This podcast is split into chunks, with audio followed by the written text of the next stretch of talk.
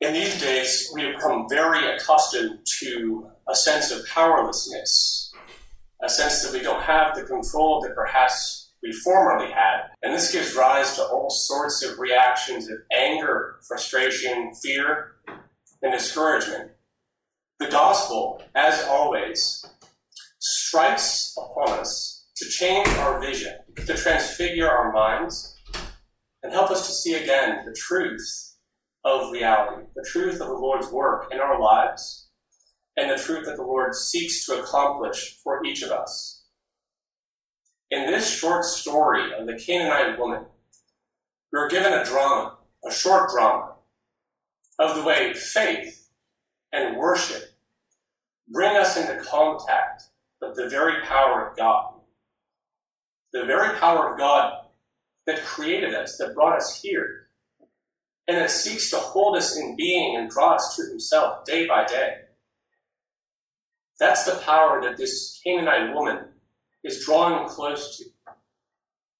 And so we can learn, if we attend to the drama of this passage, a few lessons for ourselves about the work of God that is happening for us, around us, and in us. First, the woman is crying out she calls to the Lord, Have pity on me, Lord, son of David. Why? She says, My daughter is tormented by a demon.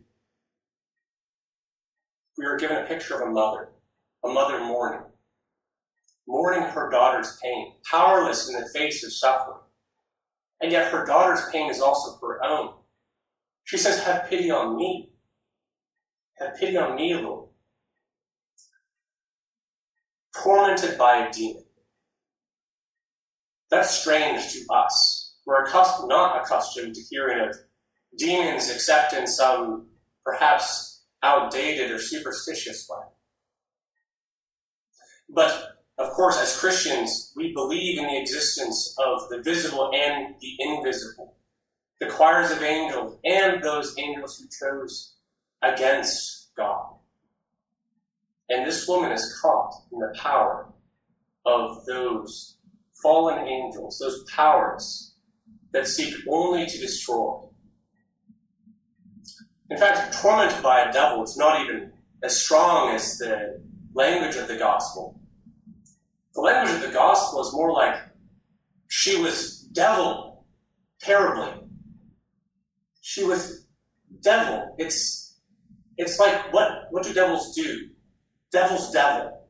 They have one task to cause pain, to sow fear, and to cause destruction. So the woman says, My daughter is deviled terribly. Daimonizetai kakos. Everyone is suffering from demons. That's why Christ comes to free us from the evil. But this woman's daughter suffers terribly. And so this mother comes to the Lord, powerless, unable to help the daughter she loves, and she seeks power from the one who loves her. Jesus, however, gives a strange reply, a challenging reply, of silence. She asks the Lord to help, and the Lord says nothing. The Word of God does not say a word to her the Lord, of course, has a strategy here. He's not just ignoring us when we pray. But Jesus, in the letter to the Hebrews, calls the perfecter of our faith, is drawing something out of her, drawing her closer. And that's exactly how the woman responds. She keeps crying out. The disciples are bothered. Dismiss her, Lord. The woman comes close. She falls down to her knees at the feet of the Word of God. And she says, Lord, help me. This is the saving truth of Christian worship.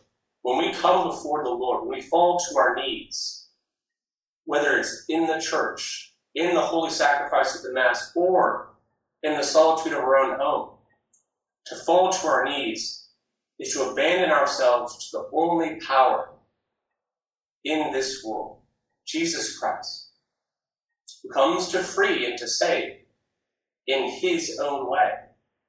So again, the Lord replies with strange words.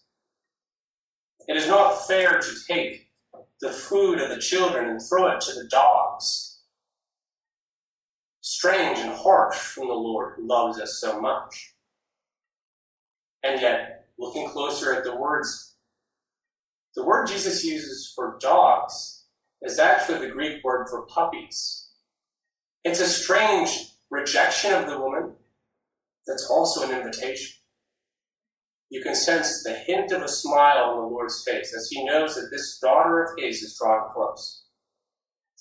It is not right to throw the children's food to the puppies, but the Lord, who created all things, knows how persistent dogs can be. And he knows that this woman's belief is in fact dogged. She will persist. She will draw close. The woman responds with one of the greatest responses to the Lord God. Yes, Lord, yet even the dogs eat the crumbs that fall from their master's tables. The woman persists, and this perhaps is one of the greatest lessons for all of us. We approach the Lord. That's not enough. We fall to our knees. Still not enough. We must persist on our knees. Respond to the Lord. Counter the Lord. Even argue with the Lord. Yes, Lord, I am a little dog begging for food, but only give me a scrap. And here we're meant to hear the words of the centurion that we also say in the Mass Lord, I am not worthy, but only say the word. Only a scrap, the tiniest scrap, can save me, can save those we love, whom we are powerless to save. Jesus finally responds. And here there's a triumph of grace. O woman, great is your faith. God Himself speaks with joy. Joy His own gift. Jesus tells us that no one comes to the Son unless the Father draws him. And here the Son of God looks at the woman and rejoices that the Father has brought her to him. This is the love of Father, Son, and Holy Spirit that we worship, that we live. This woman came to the Lord poor, fearful, powerless, and yet also faithful and persistent. So Jesus' strategy is what draws us here, draws us onward day by day. We wait for him to say the words, Let it be done for you as you wish. Let your wishes, your deep desires be fulfilled. Let your desire for life, for freedom, for joy grow and be fulfilled. Let us pray for a scrap of the Word of God. Let us be dogged in our prayer. And let us always seek out the Lord who rejoices to, to give good gifts to his children.